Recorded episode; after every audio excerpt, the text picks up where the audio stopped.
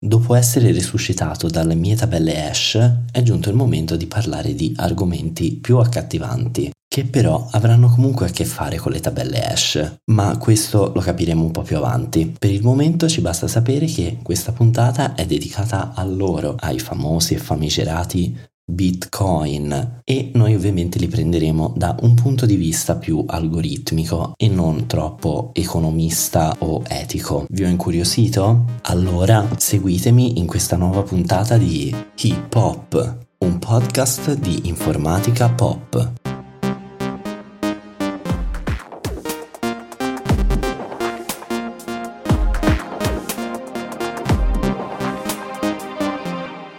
Anzitutto trattiamo un po' di storia. Il concetto di Bitcoin e con lui quello della blockchain nasce nel duemilaotto da un articolo di un certo, o forse una certa, o forse dei certi, Satoshi Nakamoto. Direte: come mai non sto assumendo il suo genere? Perché Satoshi Nakamoto è uno pseudonimo e nessuno sa chi davvero si nasconda dietro quel nome. Magari un uomo, magari una donna, o magari un gruppo di persone. Ma perché scegliere l'anonimato? Per evitare, diciamo, conseguenze sia sulla propria vita, data la fama mondiale positiva e negativa di cui oggi Bitcoin gode, sia per Bitcoin stesso, dato che svelare questo mistero avrebbe delle conseguenze proprio sul valore economico di Bitcoin e soprattutto sul suo principio cardine di essere una moneta decentralizzata, un principio sul quale torneremo tra poco. Al momento ci basti sapere che Bitcoin, di cui tutti avrete sicuramente sentito parlare, è stato concepito da qualcuno che ad oggi non ha ancora svelato la sua identità e possiamo dire che ha fatto bene.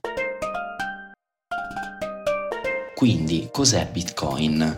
Bitcoin è la prima di una ormai lunghissima lista delle cosiddette monete elettroniche o criptovalute. Nasce dall'intento di avere a disposizione una moneta che non fosse sotto il controllo di nessuno, bensì di tutti. Infatti la moneta Bitcoin esiste perché ne esiste il suo registro contabile, quello cioè dove si trovano tutte le transazioni fatte con Bitcoin. E questo registro sostanzialmente vive su tutti i dispositivi che hanno, diciamo, il programma di Bitcoin installato. Un po' come, ve lo ricordate, Emule, il famoso programma da cui scaricavamo, anzi scaricavate, perché io vi sembra che possa fare cose del genere, le canzoni nel duemilasette duemilaotto? Ecco, il principio è lo stesso. Quelle canzoni stavano sul computer di qualcuno, noi le scaricavamo da loro ed Emule ci metteva in contatto. Qui uguale, i Bitcoin sono su tutti i computer su cui sono installati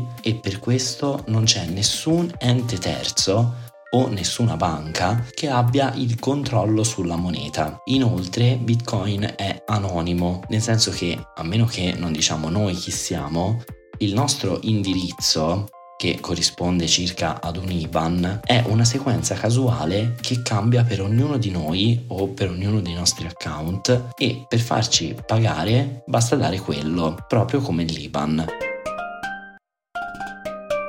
Ma chi si occupa di spostare i soldi, visto che non c'è nessuna banca? Proprio noi. Ogni transazione fatta con i Bitcoin, e intendo proprio ogni singola transazione nel mondo, deve venire approvata dalla rete, cioè di nuovo da tutti quelli che hanno installato Bitcoin su un proprio dispositivo, ovviamente dal programma dei Bitcoin e non da noi persone. Funziona così: praticamente chi compra annuncia a tutti i computer della rete che sta effettuando un acquisto e che vuole trasferire dei Bitcoin dal proprio portafoglio ad un altro, codificato da un altro di questi indirizzi anonimi. A quel punto la rete si ritira per deliberare, un po' come i giudici, e dopo un tempo che è circa dieci minuti, e no, non sto scherzando, approverà o rifiuterà la transazione.